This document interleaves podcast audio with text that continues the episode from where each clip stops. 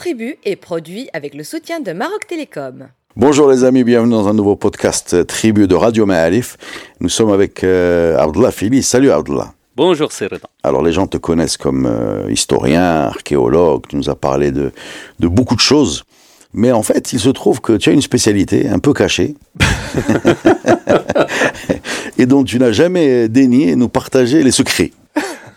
Eh bien, c'est une formation académique. D'accord. Euh, Tu es un spécialiste des céramiques. Oui, Allah. et surtout des céramiques médiévales. D'accord. Donc tu es un, un, Céramologue. tu es un céramologue. Oui. Alors explique-nous s'il te plaît euh, de quoi il s'agit.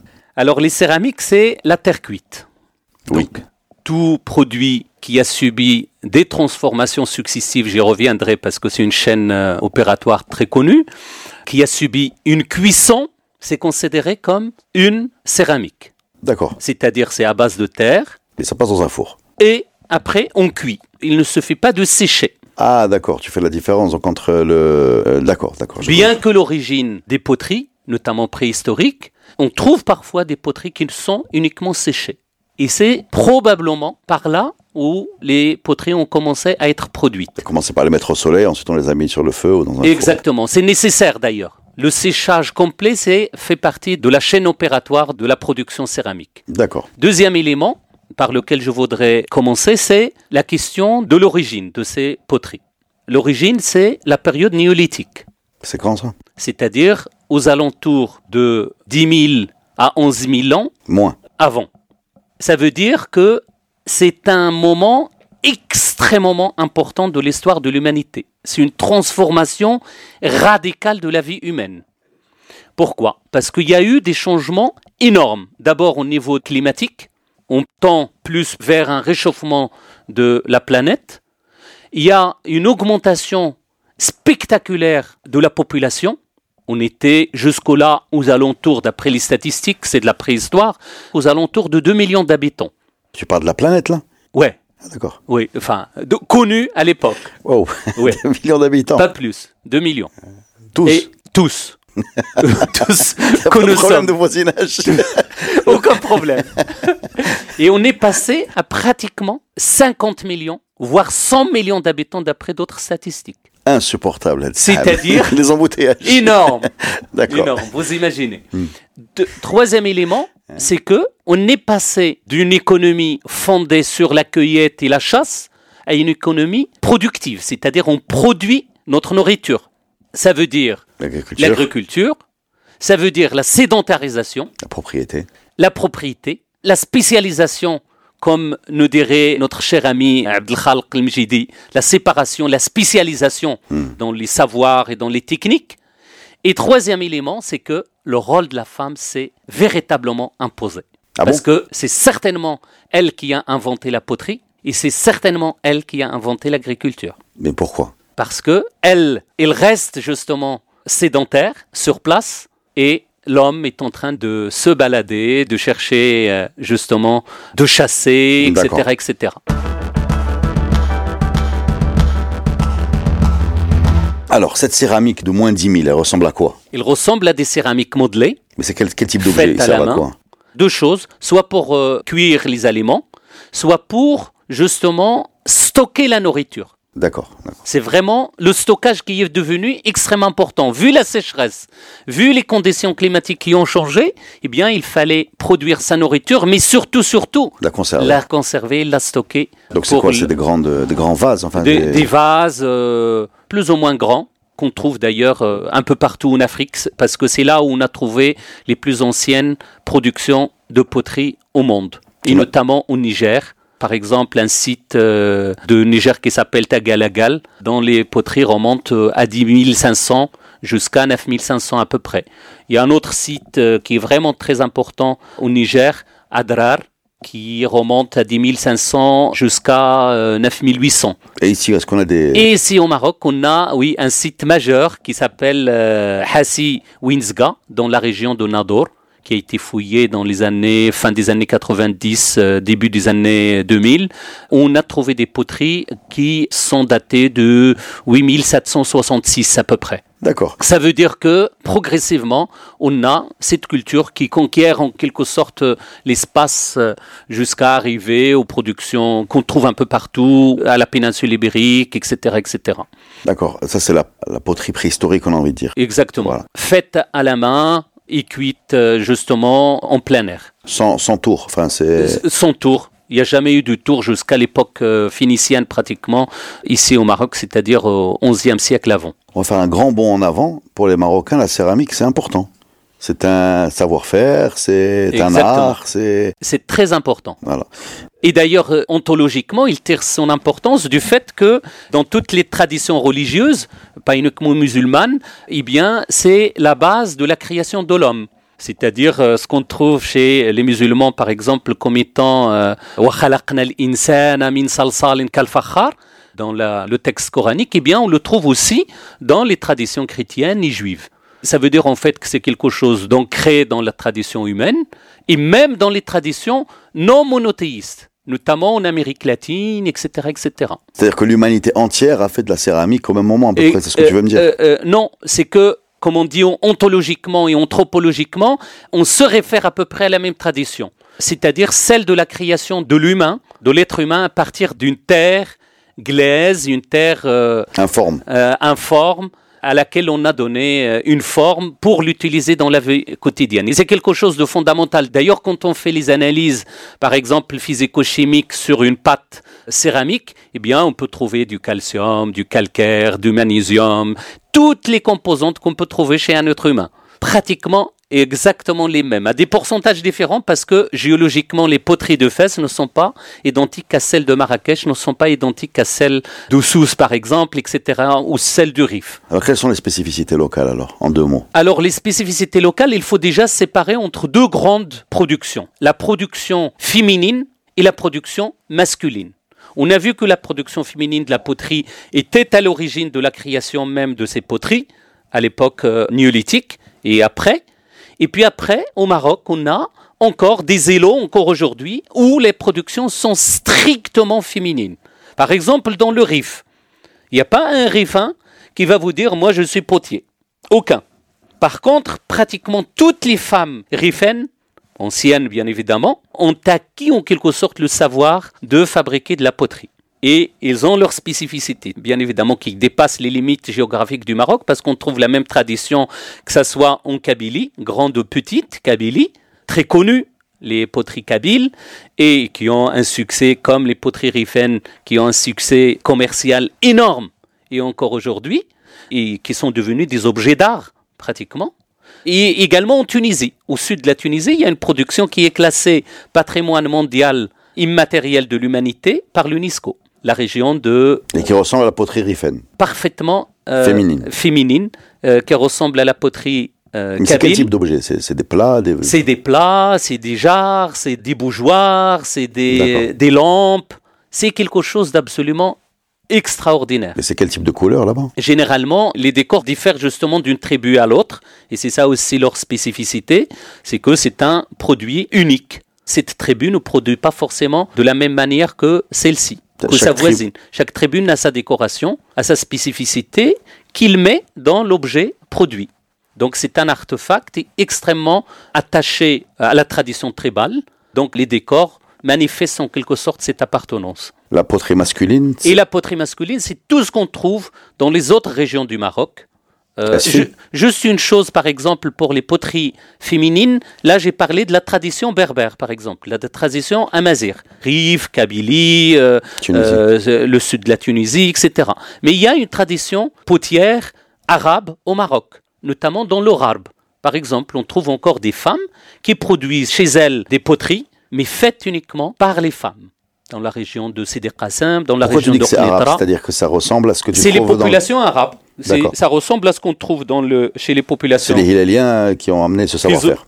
Et les Markéliens qui se sont Mais, installés. mais en termes d'objets, euh, à quoi on peut voir la différence? C'est-à-dire, si je veux faire moi le, Oui. si, si je veux faire le, le- si je veux impressionner mes amis, je me promène comme ça, je dis ça, c'est une poterie arabe, ça c'est une poterie rifaine. Alors ça, Donne-nous des trucs là pour, oui, euh, par exemple, pour c'est impressionner les gens. c'est des produits généralement impressionnants.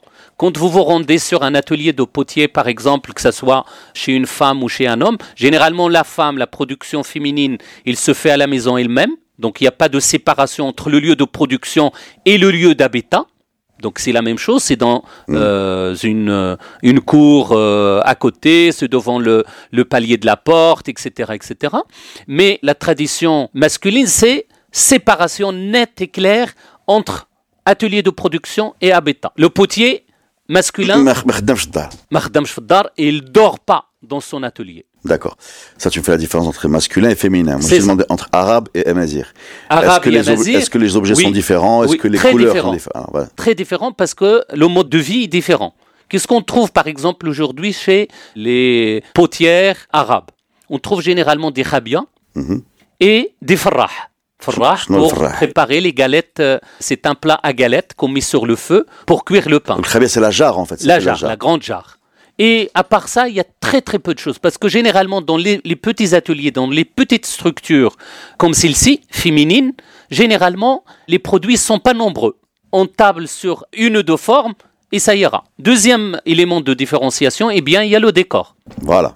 Le décor géométrique euh, amazir, le décor peint, le décor incisé, etc., comme on peut trouver dans le Rif ou dans l'Ozarhon ou dans l'oriental, eh bien, on ne le trouve pas dans les traditions potières arabes, qui sont généralement des poteries euh, Sobres. D'accord. euh, vraiment de. C'est- plus utilitaire. Enfin, il n'y a, pas- a de, grand, de grande, euh, pas de grande décoration. Or, dans la poterie berbère féminine, c'est véritablement des chefs-d'œuvre Ouais, ouais. des œuvres d'art, d'ailleurs, qu'on peut trouver dans les grands musées. D'ailleurs, le Quai Branly, le musée euh, Jacques Chirac, il a organisé, il y a quelques années, 2003 ou 2004, une grande exposition sur les poteries euh, kabyles, itré, justement, qui ont pris une valeur mercantile et commerciale extrêmement importante.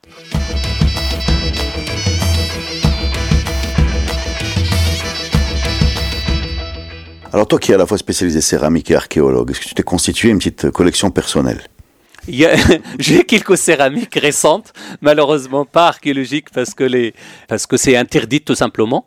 Et puis les céramiques archéologiques, c'est des fragments, c'est pas des objets complets, Bien sûr. d'accord? Mais, mais est-ce que tu trouves des fragments très anciens parfois? Bien sûr. Pour moi, qui suis médiviste, oh, j'ai travaillé, j'ai publié beaucoup de choses sur les céramiques euh, depuis au moins le 8e siècle. Par exemple, les, les céramiques idrissides de Volubilis, euh, jusqu'au pratiquement jusqu'à l'époque alawite, par exemple. Alors, j'aimerais bien que tu nous dises ce qu'est la céramique pour les Marocains. Hmm. Au, au niveau sociétal, au niveau culturel, c'est quoi? Alors en fait, euh, pour la céramique, eh bien, avant les euh, produits que nous voyons aujourd'hui, par exemple le plastique, euh, l'inox, euh, l'aluminium, etc., eh bien, c'était que de la céramique. À part quelques objets particuliers, En bois. en, en cuivre ou en bois, exactement. Soit en bois, et donc dans ce cas, on ne peut pas les utiliser dans la cuisson, etc. Soit en cuivre, et à ce moment-là, il faut intervenir encore pour mettre justement la couche d'étain à l'intérieur pour éviter justement que le cuivre lâche euh, ses oxydes. D'accord? Et ça, on le trouve dans la tradition, dans les manuscrits et dans les livres de médecine au Maroc. Et indalo-marocain, on va dire.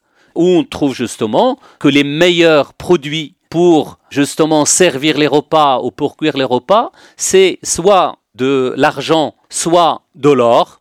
Et comme c'est interdit par la religion, eh bien, le meilleur substitut, c'est les produits céramiques. Donc ça veut dire De quel type de produit on parle? On parle bien sûr des plats, ça c'est on clair. parle des plats, on parle des marmites, on parle des pêchés pour euh, boire, des petites jarres pour servir de l'eau ou autre. euh, on parle de des grandes jarres pour le stockage. On parle des vaisselles, par exemple, réservées au transport, justement, comme euh, les cruches, par exemple, qui ont toujours une, une anse par rapport aux jarres, les grandes jarres qui ne bougent pas. C'est véritablement réservé au stockage et non pas au transport. On ne transporte pas dans les, les grandes jarres, majoritairement, bien sûr, mais on transporte dans des cruches et des petites jarres pour servir. Et au sein de ce vaisselier, bien évidemment, il y a des types. on a de la céramique euh, tournée, on a de la céramique modelée. On a de la céramique tournée dans les milieux, dans les ateliers urbains et semi-urbains. On a de la céramique modelée dans les milieux ruraux. Et ça existe en fait. On peut trouver de la céramique modelée utilisée dans un milieu urbain. Pourquoi? Parce que généralement, une ville comme Fès ne produit pas de la céramique culinaire, c'est-à-dire la céramique qu'on peut mettre sur le feu. Est-ce que vous avez déjà mis un plat de fesses Si, euh, non, pas de fesses, mais déjà, je l'ai regretté. c'est ça. Et donc il a explosé. Ils ont, dire. ouais. Non, c'est ça. J'ai compris qu'il y, y, a un type de céramique qui supporte le feu et voilà. l'autre non. Voilà. Et c'est un, un élément technologique extrêmement important que qui, les, les, gens maîtrisent. Que les gens maîtrisent par tâtonnement, parce qu'ils ont vu, comme, ouais, ouais. comme toi, l'expérience, ils ont fait l'expérience les, les, justement et ça, c'est très important. Ça nous a permis, nous, de distinguer entre les ateliers, justement. Non, mais maintenant que tu parles, je, je réalise à quel point c'est important. Parce qu'une fois que tu m'as listé les, les objets, c'est vrai que c'est très important, en fait. Donc la production doit être importante. Il est très importante. Et la preuve, c'est que c'est tout ce qu'on trouve généralement dans les sites archéologiques. La céramique, on l'a appelé le pain de l'archéologue. Pourquoi? Tout simplement parce que on la trouve partout partout. Et c'est quelque chose qui est évolutif. Mm. On n'a pas la céramique euh, aujourd'hui, on n'a pas la céramique euh, de l'époque almoravide, d'accord? Ou de l'époque idrisside. On a la céramique de notre époque. Les assiettes que tu as utilisées, dans lesquelles tu as mangé quand tu es jeune, tu manges pas dedans aujourd'hui. C'est d'autres assiettes. Est-ce que c'est une évolution technologique ou une évolution, une évolution culturelle? culturelle et des goûts qui changent. Et pour les archéologues, c'est extrêmement intéressant. Ça permet de dater. Ça permet de dater. Tu, tu, tu, dates à partir du style. Du style, de la forme, du décor et de la technique même, etc. Bah, bah, Dis-nous dans, dans ta, ta, grande culture par rapport à ça, qu'est-ce quels sont les, les, éléments à retenir, des choses qui sont marquantes dans un type de céramique euh, spectaculaire ou un type de décor spectaculaire Oui, ou... par exemple, on a tendance pour l'époque médiévale à dire que toutes les céramiques euh, de très belle facture sont importées de l'Andalousie. Ça, ça ne concerne pas que la céramique, mais c'était la tendance. Ça concerne toute notre histoire, l'architecture, le savoir-faire, les Ah ouais. techniques et tout ça. Mais à chaque fois maintenant qu'on vérifie la datation d'une céramique luxueuse comme par exemple le lustre métallique, on sait qu'il a été produit au Maroc. Et parfois même, en même temps, soit même avant l'Andalousie. Une céramique qui est très connue par exemple euh, pour les archéologues, la cuerda seca, c'est quelque chose qu'on a produit au Maroc. Elle est où cette cuerda seca? euh, La cuerda seca, Ça veut dire donc, quoi, déjà? euh, la cuerda seca, c'est la corde sèche, c'est-à-dire en fait, c'est une céramique glacurée, mais toutes les plages de glaçure justement qui dessinent le décor sont séparées par un trait noir à base d'oxyde de manganèse qui évite que les glaçures ne soient pas entremêlées ah, les, entre les elles. couleurs bavent. Voilà. D'accord. Mais, mais, il- mais on le trouve où c'est On les trouve par exemple à Armat. Et on sait qu'il est produit à Armat par exemple. Est-ce qu'on les trouve en Andalousie? on en trouve beaucoup en Andalousie. C'est quelque chose qui a été produit en Andalousie à partir de la D'accord. fin 10e, 11e, etc.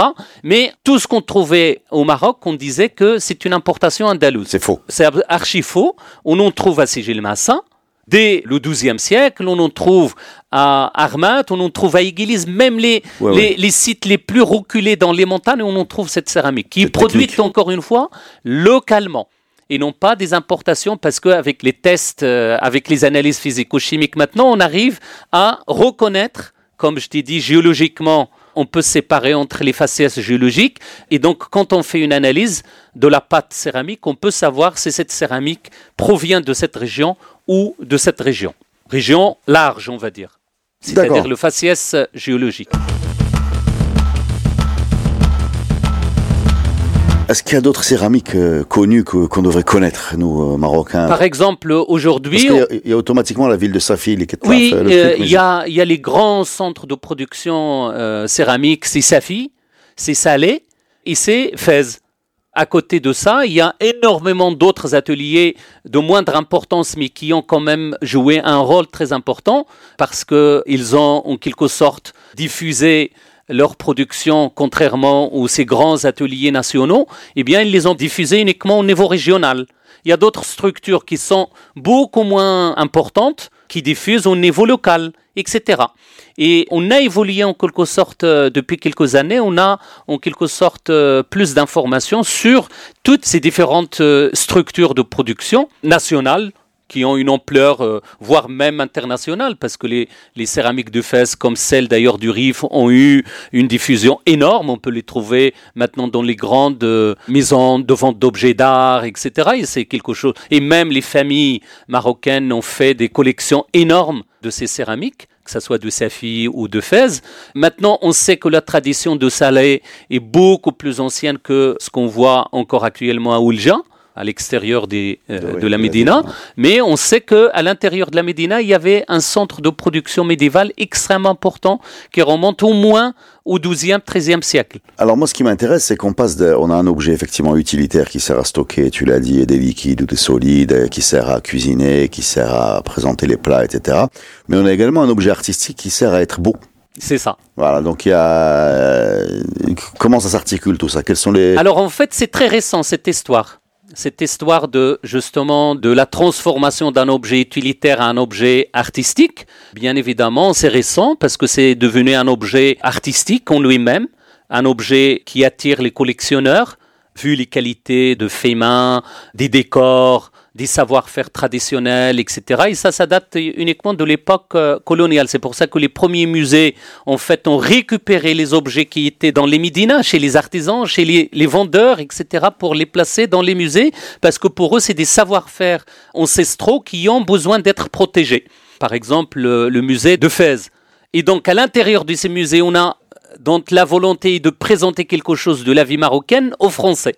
Ce n'était pas à présenter au, Marocain. Le Marocain, il a, il a ça dans sa vie de tous les jours. Oui, là, tu, tu, me le poses comme objet euh, artistique, considéré comme objet artistique. Mais dans la production, à tout temps, il y avait une volonté artistique. C'est-à-dire que le plat, qu'il soit décoré ou pas, c'est la même chose. Mais il y a quand même eu très tôt une volonté de le rendre beau. Ça, c'est sûr et certain. Et c'est la fonction qui lui donne cette, euh, qui lui assène cette fonction. Et non pas la production elle-même.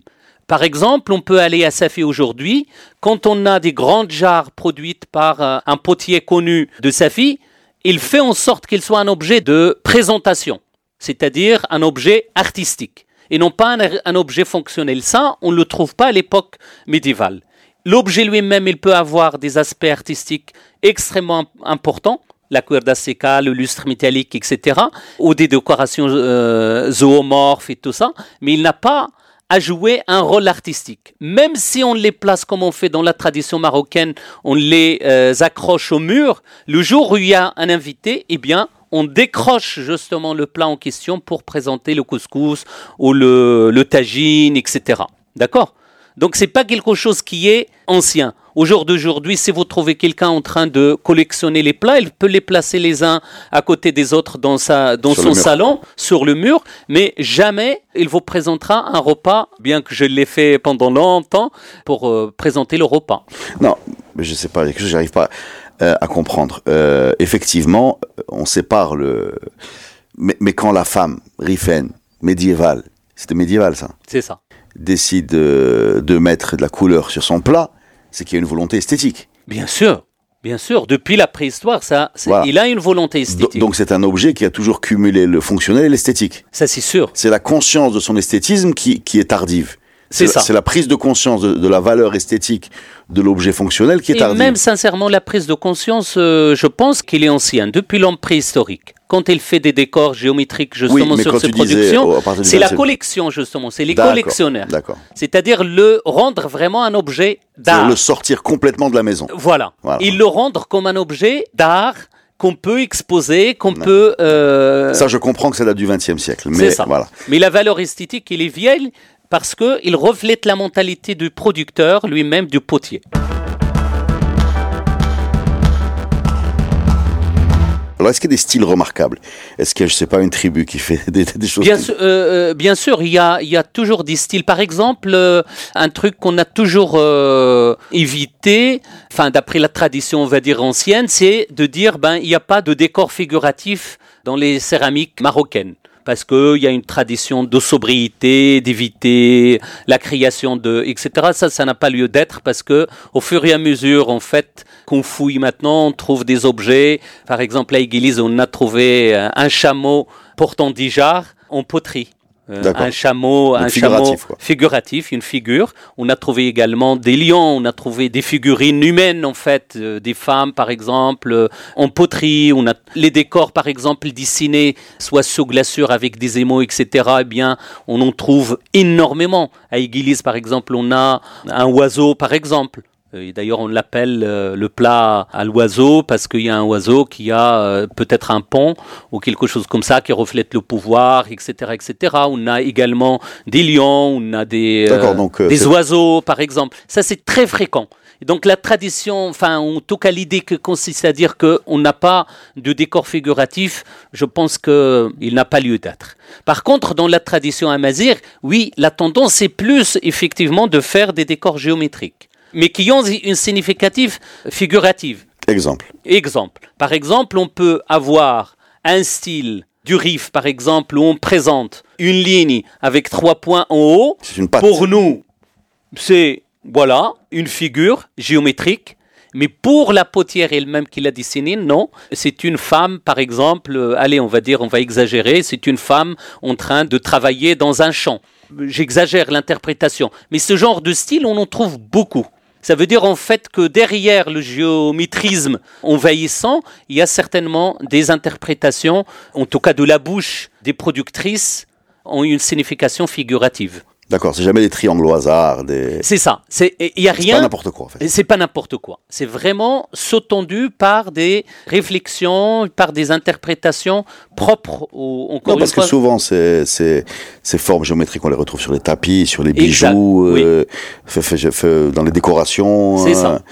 Donc j'imagine que c'est articulé Dans le tout ça. tatouage. Dans le tatouage. Donc il y a une articulation entre tous Oui, ces éléments. dans la vannerie, etc. C'est pour ça que c'est vraiment des structures mentales qui est très importante euh, à analyser et à comprendre. Est-ce qu'il y a des gens qui travaillent là-dessus? Alors, il y a beaucoup d'anthropologues. Les premiers à avoir euh, vraiment porté leur attention sur ces poteries, justement, traditionnelles, c'est les anthropologues, avec les préhistoriens, parce qu'ils ont trouvé des poteries qui ressemblent approximativement à celles de l'époque sub-actuelle, et donc ils cherchent justement à faire le lien entre les deux. Et effectivement, de plus en plus, on a des liens, en tout cas stylistiques, entre les poteries préhistoriques, proto-historiques plutôt, et les poteries euh, subactuelles euh, des régions comme le Rif ou, ou la Kabylie ou le sud de la Tunisie, etc. Abdullah Fili, l'homme qui peut nous mettre proto-historique et subactuel dans la même phrase. et le plus extraordinaire, c'est qu'on l'a compris. Est-ce que tu as quelque chose à rajouter? Euh, juste par rapport au, statut même du potier, qui est véritablement aujourd'hui très subalterne. Dans la société actuelle, tu veux dire Oui, dans la Ce société. n'est pas le cas avant. Ce n'est pas le cas star. avant. C'est vraiment un personnage extrêmement important parce qu'il transforme la matière. Et ça, au même titre que les forgerons, etc., une place extrêmement importante dans les sociétés marocaines comme ailleurs. Et deuxième élément, c'est que pratiquement toutes les archives que nous avons pu consulter attestent de son importance sociale. C'est pas un pauvre gars euh, Donc il est riche. qui est riche, qui s'inscrit dans des associations de production, qui est souvent Hajj, qui a la propriété de ses ateliers, voire de ses ateliers et ses boutiques pour vendre, parce qu'il y a les, les deux aussi. Et troisième euh, élément, c'est que généralement, en tout cas ceux sur lesquels j'ai travaillé et j'ai publié des choses, c'est qu'il est parfois descendant du prophète, de la famille du prophète. Donc c'est un shérif. Et s'il y avait une quelconque euh, appréciation négative de ce métier de potier dans ces sociétés, je pense que les Shorafa ne seraient pas des potiers. Ils vont éviter justement de dire de que c'était ça. un peu l'élite, quoi. Je dirais pas l'élite de l'élite, mais en tout cas, c'était Un un, métier, métier. Un- voilà, un noble métier, exactement, qui est respecté euh, au même titre que les autres euh, métiers. C'était un industriel, en fait. Voilà, c'est pas le, C'est pas l'art... Mais mais de toute façon, tous les métiers artisa- artisanaux... c'est pas un métier ville. Oui, ouais, bien sûr. De toute façon, tous les métiers euh, d'artisanat ont connu une chute vu qu'ils ont été ré- réduits au tourisme ou ils ont été écrasés par l'industrialisation. C'est ça. C'est-à-dire, euh, c'est comme à chaque fois qu'on nous parle de la révolte des tanneurs de Fès, on nous rappelle que les tanneurs, c'est pas Sénat Khalidia, c'est Sénat. C'est À l'époque, voilà. Point. Euh, point. Oui, exactement. C'est ce qu'on produit. Exactement. Voilà. Et donc les potiers, c'était pareil, j'imagine. Donc euh, quelque chose de, de noble dans. Surtout pour ceux qui fabriquent des plats euh, qu'on remplit. Donc c'est des gens qui règlent des problèmes. Exactement. Merci beaucoup, Abdullah. C'était super. Merci. À la prochaine, les amis, pour un nouveau podcast.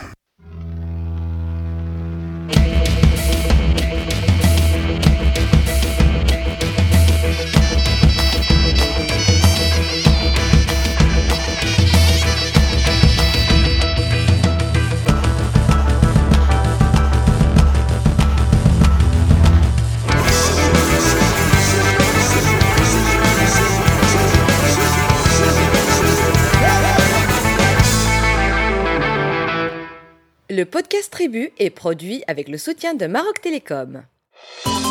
Maroc Télécom, un monde nouveau vous appelle.